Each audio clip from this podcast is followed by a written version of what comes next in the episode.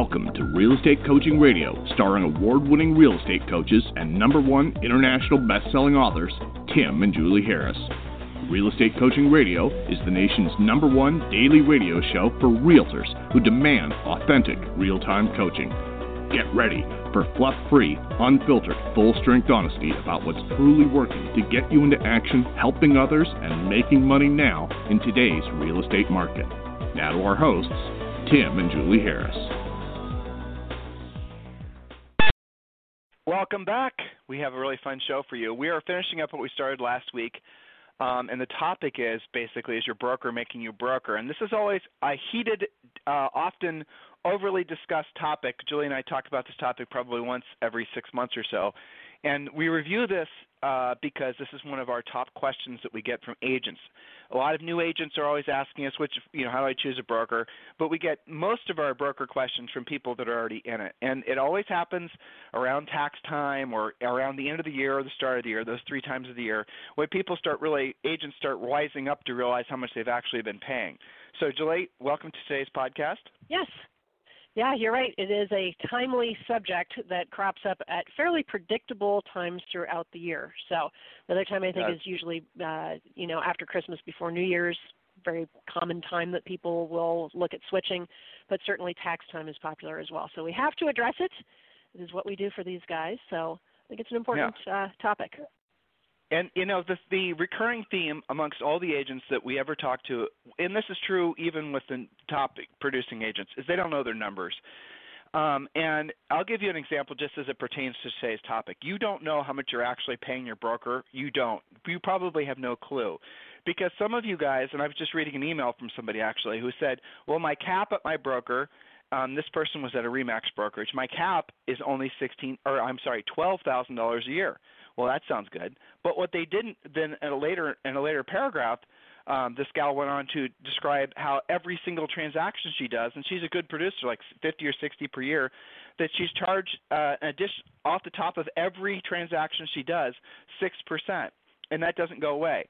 So after she she's on, I think she said she was on a 70-30 split every year until she pays in her $12,000 cap, and $12,000 cap on the surface sounds great, really does but then she went on, goes on to explain, well, then she has a six percent um, royalty fee or whatever it was called off the top of every transaction. So it may not have been a Remax agent, may have been somebody else, but you guys get the gist of it. So she was thinking, well, my cap is only twelve thousand dollars. How is it that I paid my broker all this money last year? And I said, well, what else are they charging you? And then we, you know, I helped her figure it out, and she determined how much she really was paying. So based on her average commission, every time she sold a house, you know, she was paying thousands of dollars uh, to the broker in addition to the cap. So if you added up how much she actually paid to her broker last year, the twelve thousand that she was thinking, well, that's my cap. You know, I paid in twelve thousand. But if you add in all the royalty fees that she paid with the the uh, transactional volume she did, she actually paid her broker pretty close to fifty grand last year, and she had no clue because her mind was saying, well, my cap is only twelve thousand dollars. So some of you guys aren't realizing that you are actually paying your broker more than you think. It's not for me to tell you whether or not it's worth it or not, okay? It's not. You will make that determination whether or not it's worth it. But I'll tell you from, you know, frankly having sold real estate for a long time and sold Julie and I sold a crap ton of real estate, thousands and thousands of homes um, I'll you guys will all pretty much agree. Those of you who've been in the business even just for a blink will agree that most brokerages really are they're all the same. They're, they're, there's really no differentiator between one or the other. Now, again, I know some of you were, are going to be treating your brokerage uh, selection as some kind of lifelong commitment, and it's really not. You have to be thinking of yourself as a business owner. Um, and that's difficult because then you have to start making decisions based on numbers, not on emotions. But if you were to make your decisions based on numbers and not on emotions, and you're looking and you're to think like a business owner, and you're to think in terms of where is the situation going to, you know, what brokerage situation is going to result in me netting the most money then you can start making decisions that are not based on emotion. So based making decisions based on because you like the office manager and that's worth that like is worth fifty thousand dollars is not a business decision. That's you're not being a business person. And and here's where it gets scary. And here's the thing I need all of you just to take very seriously. Time passes faster than you can possibly imagine, especially in real estate years. you know, I mean, your days are going to blend, your weeks, your months, your years are going to blend, and then you're going to wake up one day and you're going to be older than you know you can even possibly imagine now, and you're going to have no money saved, or you're not going to have enough money saved that you can ever comfortably stop working. So you might not be able to sell real estate full time anymore because you can't stand the hustle you know, but you're going to have to work at Home Depot, and there's nothing wrong with that. I'm not criticizing that, okay? I'm really not. What I'm trying to explain to you is the culmination of the little eh, decisions you make as pertains to your finances now mean massive differences for your future. And not just your future, but the future of your children, your grandchildren. You know, you have to think like a business person. Not like you're joining some country club or joining some sort of little, you know, uh, support group. This is a business decision when it comes to choosing a broker, and that's the reason I thought, even though I know it's a little salacious, you know, at the end of the day, is your broker making you a broker? Have you made a bad decision, or are you considering making a bad decision about who your broker is going to be? Now, th- here's something that Julie and I always catch a lot of shit every time we do this topic because brokers don't like us talking about this because they want us to stay agnostic. They don't want real estate coaches to have an opinion on uh, brokerages. But, you know, as Julie and I have made it clear many, many times, thousands of times, read our best selling book on Amazon. The new one comes out on June uh, 2nd or 3rd, I believe. Pre orders already have it slated to be a bestseller. It's called Harris Rules. But we are, Julie and I are 100% focused on um, basically what's best for agents. It's our firm belief that the best brokerages in the world are in the agent business, not in the consumer business. That's the reason I'll give you, for example, and we did a couple podcasts on this. Um, you know, uh, Gary Keller, who is, I think everyone will agree, has been probably the most influential person in uh, real estate for at least the last 20 years.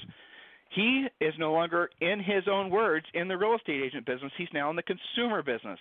That worries me if I were an agent at Keller Williams, for example. Okay, I'm just giving you a for example. So you need to be thinking about where where your financial uh, goals and ambitions align the closest, and then those are the business. That's the business framework in which you need to think the point I was trying to touch on earlier is, for the most part, once you start getting some momentum in your real estate business, you will realize the consumers do not care what brand you're with. You again, I know if you're new, you're going to argue with this in your head because you don't know any better. But once you start selling houses, you're going to realize that people are doing business with you. You're the brand, not the broker. You're the reason that someone, you know, thinks to call you to sell the house. They're not saying like if you were again, I know this is weird thinking for a new agent, but anyone who's been in the business, you know as well as I do, if you were to poll your last 10 closings, ask those buyers or sellers who your broker your broker was, most of them won't know. And you know what? That's the way it's always been. Because people do business with people. They don't do business with a broker. Now, I'll, here's where it's changed. An older generation of people, and I don't even know where that age cutoff is now, honestly, it's older they're going to be brand loyal. So there's a generation that came even before the baby boomers, even before Julie and I's generation. Um, you know, we're not a baby boomer. What are we, Julie? Generation X? Yeah. That there's a generation that's older than the baby boomers that are brand loyal. Um, but everyone younger than those folks, they're not brand loyal. They don't care. They'll choose to do business with uh, an individual, not necessarily even giving a damn what the brand is or even knowing. So hopefully that thought will liberate a lot of you from your misconceptions about maybe choosing a broker that's not necessarily going to be in perfect alignment with your financial ambitions. Because I want you guys to remember the business you're in, yes, is basically buying and selling houses and helping consumers and all that. But your product is profit. And if you're not making boatloads of profit boatloads of profit on every transaction, you're not running a very efficient business. And the worst thing that some of you have been led to believe is that you can run a marginally unprofitable or profitable business with hopes that someday in the future you're going to have enough money coming from your cash flow. That isn't the way it works in real estate. And if you're running a business, if you're running your own individual real estate practice with no margins, you're making an enormous mistake. And yes, I'm speaking to you team uh, owners and all the rest of it. By the way, we're going to have um, I didn't, I didn't tell you this, Julie. Steve hmm. Murray from Real Trends is going to be back on the podcast, I believe, in uh, next 60 days. Yeah, and Steve's going to be He does, and Steve's going to be sharing some of the numbers, the real drill down numbers, on how really, frankly, if, like he sent me an email. He asked, "What do you want to talk about?" I said, "I want to talk about how unprofitable teams and brokerages are." That's right in his wheelhouse because he runs all the numbers. I think in the nation, he's considered to be the foremost, you know, essentially um, leader of those types of conversations because he's involved in mergers and acquisitions of big brokerage brands. And I know he last time we had him on the podcast, he was just starting to uh, help sell some teams, and the, the the there's no money in it really at the end of the day. So look, guys, open your mind. but mind he's very transparent about. about that, and he's I like how clear he is about that. Not just because he's read articles about it, but because he's in it and he's involved in it. So I really look forward to that podcast. Yeah, well, I really I always like it because he's one of the only. There's a few of us now, but there's only a handful of us that actually talk about the insanity of this big team model, even the, the medium team model. Yeah, truth, right? There's only a few of us that talk about how unprofitable being a broker is. So many of you guys will think, well, I'm going to be a successful agent, then I'm going to decide to be a broker. Well, guess what? That's probably a bad idea because you're a successful agent does not necessarily mean you'll be a successful broker. And even if you're a successful broker, you're only going to make about a 3% net margin. Does that really, and that's before your personal taxes and uh, personal expenses. Does that sound like your recipe for success? Whereas if you can run an agent, uh, uh, you know, an agent business, if you're just focused on taking listings, you can run 75 to 80 percent margins if you're using Julie and I's business model. I, I don't know why the hell you'd ever want to be a broker, thinking that somehow you're going to have all these agents running around making money for you. Well, guess what? Three percent or less margins tells you right right there what how you know frankly unprofitable being a broker has become. But that isn't today's topic. Today's topic is specifically for agents and agents who are wanting to decide whether or not they want to, you know, choose a broker that's going to be a good fit for the long run, whether they want to move away from the broker they're with. And so we wrote down these 10 questions, these 10 thoughts that I want all of you guys to write down and take into consideration. You might be happy as a uh, you know clam right now in your situation, but you want to remember these questions so that you can maybe balance out future decision making because remember guys, you are in this business not to be, be you know become part of a club or not to become part of a social circle. You're in this business to make a profit. And if you're not making lots and lots of profit, why are you in the business? Why are you doing this? Why are you sacrificing your nights and your weekends? Why are you taking time away from your family unless you're making lots and lots of profit? Again, that's what our coaching program is all about, focusing you guys in on the whole insanity of the business and how to avoid it so that you can be rich where your money works for you and you no longer work for your money. So we wrote down these 10 points. So we're going to go through these relatively quick because I'm hoping to make this not have to be a three-parter. So point number one, how to know when it's time or you know again frame these in your own situation but how to know when it's time to stay or go from your current brokerage and the first point is obvious or it should be your personal income has been flat or in decline i'm going to vamp on this just a, uh, just a smidge so some of you um, are the top producers in your office. And uh, to do that it took very little. And that is allowed that's caused your ego to become more dominant in your decision making than the amount of money that you make right? You are not making business decisions. So if you are finding yourself to be the top agent in your whatever brokerage you're with chances are you need to move because you need to be around people that are thinking bigger than you. So question one is your personal income been flat or in decline? And obviously I'll go as far as to say if your income has been flat or in decline, it's probably not your broker's fault. It's probably your fault for the lack of activities you're doing uh, as pertains to earning money and learning how to be a listing agent. Point number two is one I just made. If you're the best agent in your office, chances are you need to move. You need to go to where you're going to be swimming. Look, being a big fish in a small pond always equate always results in complacency always results in you no longer improving. So go to some place that's going to be a greater challenge to you. Some of you, just by switching your brokerage situation, will immediately take yourself to a different level because you're surrounded by people that are thinking bigger and your internal competitive juices will start firing on high again and you'll find yourself thinking bigger acting bigger getting your shit together doing things that maybe you know at your old broker nobody ever goes after for sale by owner. But at the new broker you might find that everyone goes after FSBOs and finally because you're going to be you know in a pressured environment where people are being ultra competitive you're going to start doing better yourself and you're then going to snap yourself into the next level and start building momentum at a mm-hmm. higher point. And remember, guys, the whole point of this is not just to sell houses or do units or build a team, it's to make lots of profit. Point number three, okay? This is an important one. Well, Tim, let me Your jump. colleague- Let me jump in and hover on that just for a second because you, whenever you're talking about that point about being the best agent in your office, I always wonder. You know, we were secretly blessed with the office that I think that we kind of came across because it was convenient at the time, and you know there were a lot of good things there. But there were only uh, at our original office maybe 12 or 15 agents, and probably five of them were doing close to 100 deals, including our broker. And we, I know, I thought that was just kind of normal. It's like, what are you exposed to? What is normal for your office?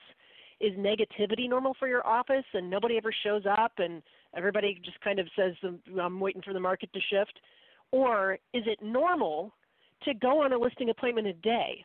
I choose the second one because that's a lot more fun. But I also appreciate that we had a little bit of ignorance was bliss back then, and not everybody knows that that can be normal and then it's not normal to go feast and famine, or it shouldn't be. So anyway, I was just having a flashback. I well, would but that no, that's a really good point though, Julie. Because look, when Julie and I were in our early 20s, as a lot of you know, we sold over 100 houses.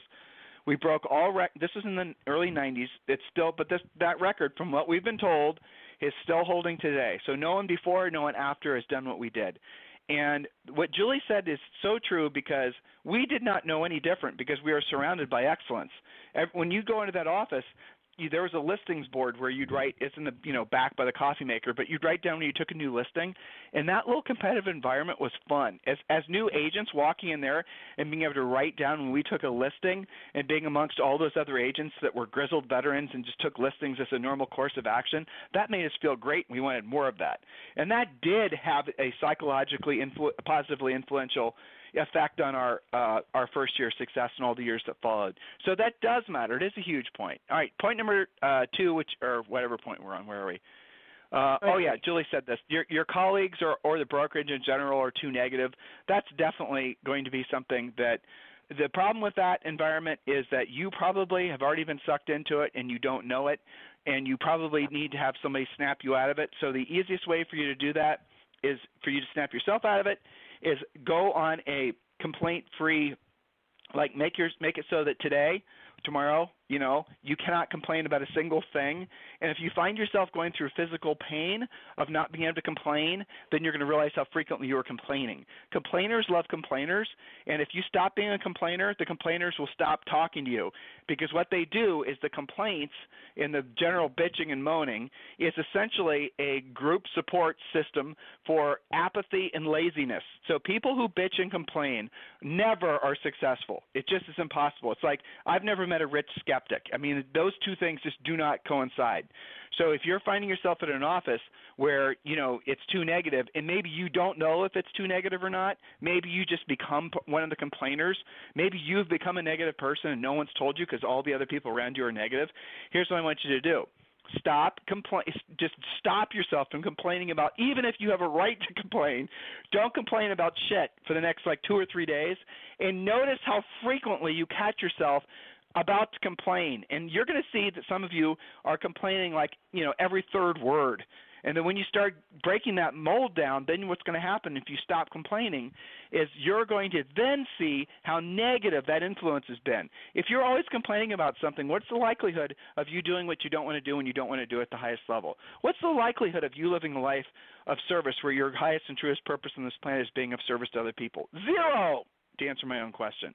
So there's your little internal coaching dialogue that you all need to try to have that have with yourself. Point number four, Julie, and we don't need to vamp on this; it's self-evident, but you can read it. okay, that's right. Point number four: your brokerage requires you to attend requires you to attend too many mandatory meetings and other time-consuming, non-dollar productive activities. You guys know who you are, so stop doing that.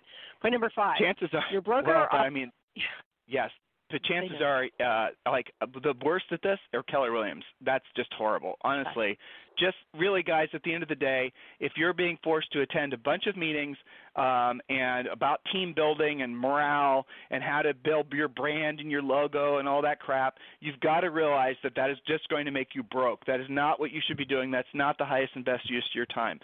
Um, by the way, some of you guys don't know what the highest and best use of your time is, and so what we're what I've arranged is today, 15 of you can have a free coaching call with one of our new member coaches, and all you've got to do is text the word Harris H A R R I S to 31996. Text the word Harris H A R R I S to 31996, and when you do, we're going to you're going to be entitled to a free coaching call with one of our new member coaches but we're also going to give you six free books. These are digital books. We're not mailing you books and you're going to be given those links and you can download them. The one I want you to download the first the first, the one I want you to download first is the real estate treasure map. That's your fill in the blank business plan. You absolutely want to get this done. And on your new member coach call, what you're going to be doing is talking to somebody about your lead generation wheel. So that is really something all of you need to do. If you've not done it, text the word Harris, H A R R I S, to 31996. So point number five, Julie. Yes, your broker or office manager shoots down every idea that isn't 1970s traditional real estate. The broker offers no tech support or has no added value for you being an agent with their office. I've been to some of these offices before. I used to, you know, some of the title companies used to be like this. The the tell was if it wasn't just real estate, they were like doing all kinds of other weird things and real estate on the side. Uh, if their contracts were written on a typewriter, you know, like some of these brokers don't barely have a smartphone, and if they do, they don't know how to use it. So, what use are they to you anyway, right? So, you have to ask yourself where's the value, and, and especially for tech stuff. So, point number six your broker point number takes six. a cut out of every source of income, including BPOs, home warranties, processing fees. They take a cut out of everything, even stuff that's not technically a commission.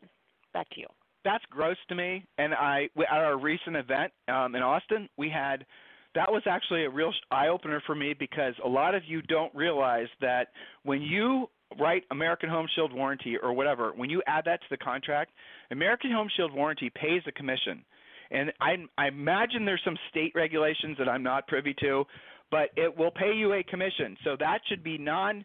Uh, that's not a commission that you should have to share with your broker. Okay? So I want you to remember that when you're writing a home warranty on the contract, American Home Shield warranty, whatever company you're using, they pay I don't even know what the commission is nowadays, seventy five or ninety five dollars. If that money's not going to you, it's going to your broker. Did you know about that? Maybe you didn't. And I'll tell you the other thing, and this one I find really offensive to be honest with you. BPOs. So agents, you do not and should not have to share any portion of your BPO money with your broker. That makes absolutely no sense. So if you're in a situation where you find yourself in either one of those situations, then you need to probably switch because that's a broker that's reaching a little bit too deep in your pocket, and um, frankly, that is not a situation that you want to be attached to long term because they are going to end up making you broker. That's the title of today's show. And the same goes with processing fees. These ideas are all, and these concepts are all state dependent, so just keep that in mind you don't know what a processing fee is, but some agents will charge a commission and they'll charge a processing fee on top of that. In some states, it's perfectly legal, um, and that money should transfer directly to the agent, not uh, have to share it with the broker. It's not a commission. It's not part of the listing contract. Point number se- uh, seven: your broker offers no support or help beyond transactions. Okay, that's self evident. Point number eight, you don't feel challenged or your broker is filled with uh, complacent people. We have touched on that as well. That is a big point if you're look guys the people you surround yourself with i don't there's been a whole bunch of psychological studies on this but essentially your what is it julie your five nearest friends and contacts have the greatest influence on you. And so if every day you're around people that are not motivated the reason you guys listen to this podcast let's be honest you listen to this podcast because you know you're attached to julie and i. You know you're attached to hopefully what you agree well you would you obviously agree you wouldn't be listening is a way of thinking that's going to help you elevate your business and your personal life. That's the reason you're attached to us and by the way, when we meet you in real life, we are exactly like this. we, we, you know, this is Julie and I. This is who we are. You've been warned. You know, you are attached to us because we are helping you to feel more alive. Isn't that it? In essence, we're making you feel a certain way and you want more of that feeling. Well, I want you to be in a broker that's going to reinforce that, not tear that down. And a lot of brokers do that. A lot of brokers' favorite thing to say is, no, can't do that here. That's the way we do things. Forget you, buddy. My job is to help people and make money. Your job is to support me. And if you're not supporting me, bye bye. Okay, there you go. How about that? There's your script for leaving, by the way. Okay, now these last two points are really important, and these last two points are only relevant because EXP, frankly. Okay, the next one I want you to write down, and I want you to remember this, is if the old way of thinking is how much are you paying your broker? How much are you paying your broker in royalty fees? How much are you paying your broker in commission splits? How much are you paying your broker in caps, right? How much are you paying your broker for office space or per transaction fees? That's the old way of thinking. The new way of thinking is how much is your broker paying you? How much is your broker paying you? Is my point number nine, and that is in um, revenue share. I'm sorry, in uh, in equity. For example, does your broker? Do, are you actually an owner in the company? Simply put, are you able to get stock in the company as part of doing transactions. And there's only one company I know that does that. It's the reason we, you know, frankly, I think it's probably the best opportunity for agents that there's been in the last 20 years. It's eXp Realty. And they will give you uh, publicly traded, their, their uh, ticker symbol is X, uh, X, uh, EXPI, trades on NASDAQ. You can, um, I'm not going to go into the meat and potatoes of it, but the gist of it is, is that you can uh, be rewarded stock for selling houses. You can be rewarded stock for sponsoring agents. You can be rewarded stock when the agents you sponsor, you know, sell a house. There's so many different ways that you can get stock. I know people, we've interviewed them on this podcast. You guys can listen to some of the superstar interviews we do. Most of the superstar agents in the country are migrating towards EXP because of the fact that the conversation now is about what is your broker paying you, not what your broker, not what you're paying your broker. And the last point I wrote down, this is really important is does your broker offer any kind of opportunities with regards to revenue share? And revenue share and once you understand how revenue share works, not profit share, but revenue share, once you understand specifically how EXP's revenue share works, you will never go back to thinking the way you think now with regards to essentially, you know, how much are you paying your broker. Revenue share and uh, some of the other things that EXP offers are some of the single best opportunities for in- individual agents to get ahead in their real estate careers, but financially get ahead to the point where they actually have an exit plan or a retirement plan. I'm going to end today's podcast. I want to tell you guys a story. And this is a very true story. Um, I'm going to tell a condensed version of the story. Julie and I have been married for almost 30 years this year. Okay, we met in high school. All right, so we're from Ohio, and um, we always had a shared goal of making it someday so we were rich. And our though our thoughts were as, were not as formulated as they are now as to what rich meant, we knew we wanted to make it so that we had enough passive income so one day we wouldn't have to work anymore because the you know in our in our modeling our the rent from our positive cash flow from our rental properties would produce enough income so we could just live off that income. Okay, so we, you know, that was always our true north. Julie and I always focused all of our decision making around whether or not we we're accumulating more rental properties because we wanted to retire and effectively by the time we were in our early 40s. Now, by the time we were in our early 40s, we had accomplished the goal. We had accumulated enough rental properties, we'd accumulated enough positive cash flow from the rental properties that if we chose to, we could stop working completely. But here's what we discovered that the and, and here's what I'm telling all of you, and I want all of you guys to listen to what I'm saying because it's the absolute truth.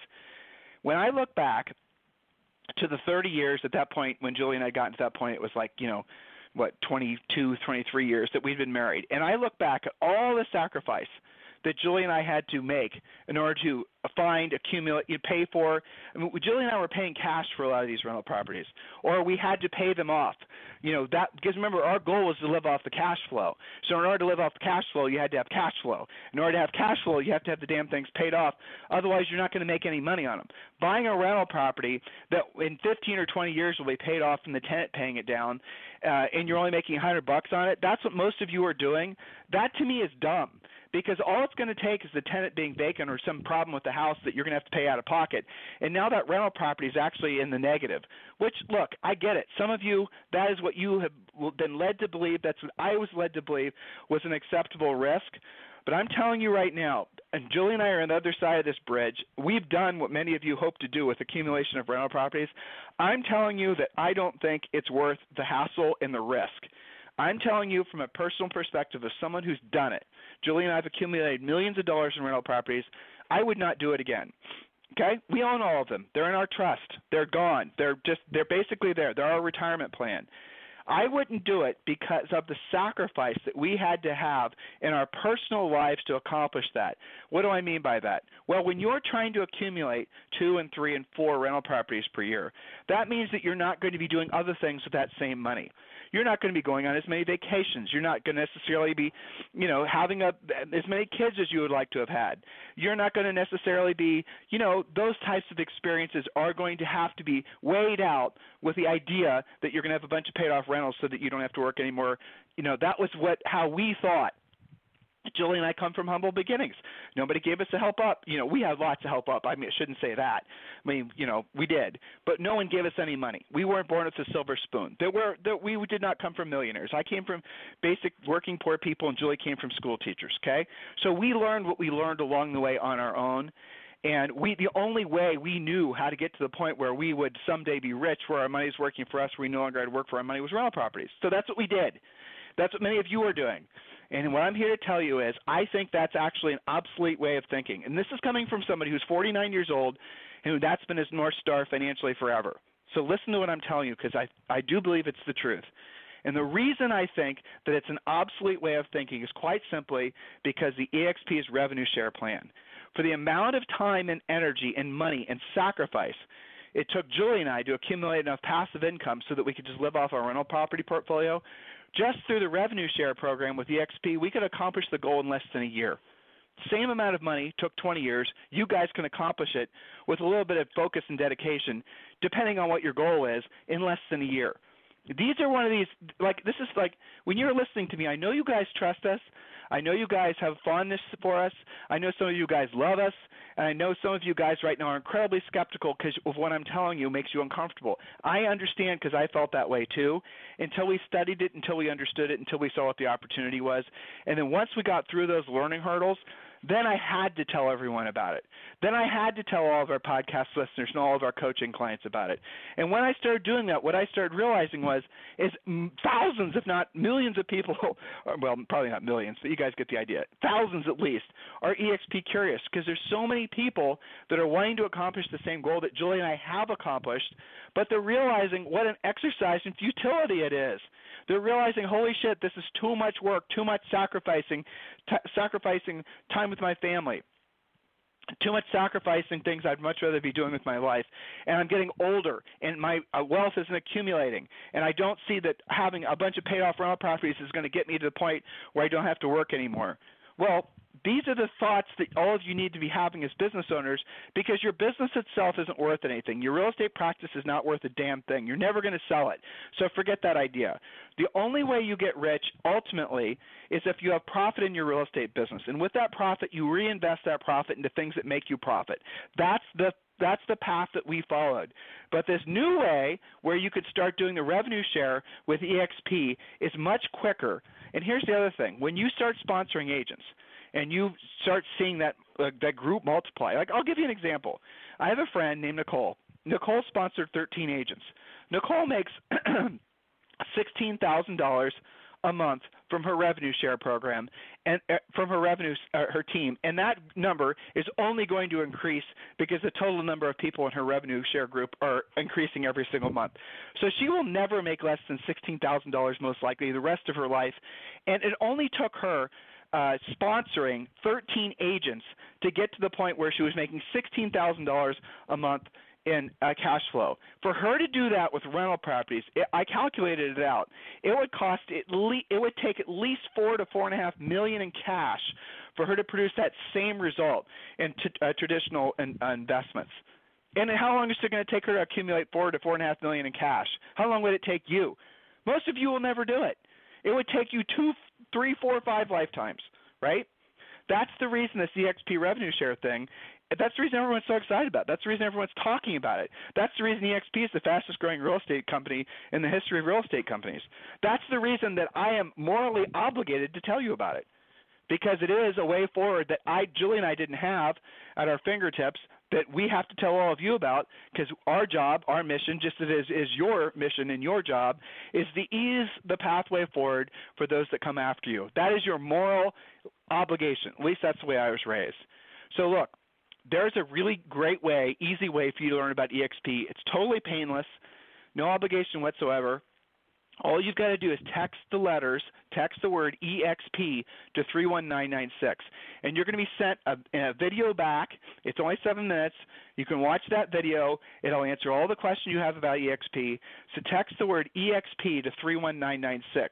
If you want to talk with me directly, I want you to email me, tim at timandjulieharris.com. Tim at timandjulieharris.com.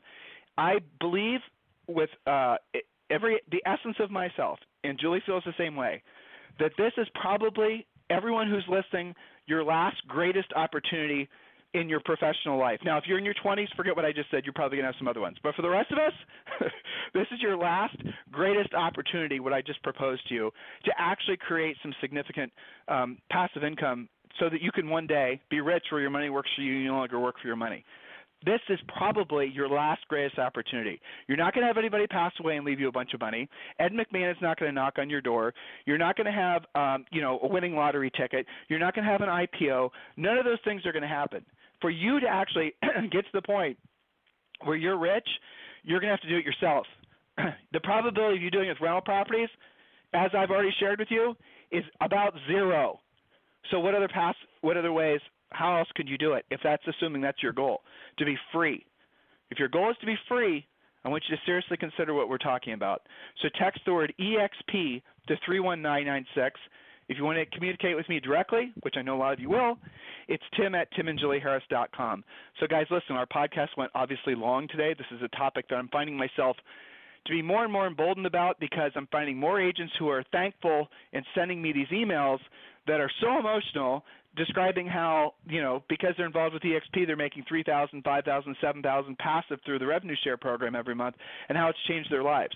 That to me is reinforcing the path that I'm on with all of you and also that they're on with themselves. This is a way forward that many of you will never have if it weren't for this opportunity. So please consider at least looking into it. Watch that seven minute video, no strings attached. Just text the word EXP to 31996. If you want to talk to me directly, it's tim at timandjulieharris.com. You guys have a fantastic day. We'll talk to you on the show tomorrow. This program has been a presentation by Tim and Julie Harris, Real Estate Coaching. For more information on our real estate coaching and training programs, visit our website at timandjulieharris.com. Remember to tune in weekdays at noon for upcoming shows, and until next time, thank you for listening to Real Estate Coaching Radio with Tim and Julie Harris.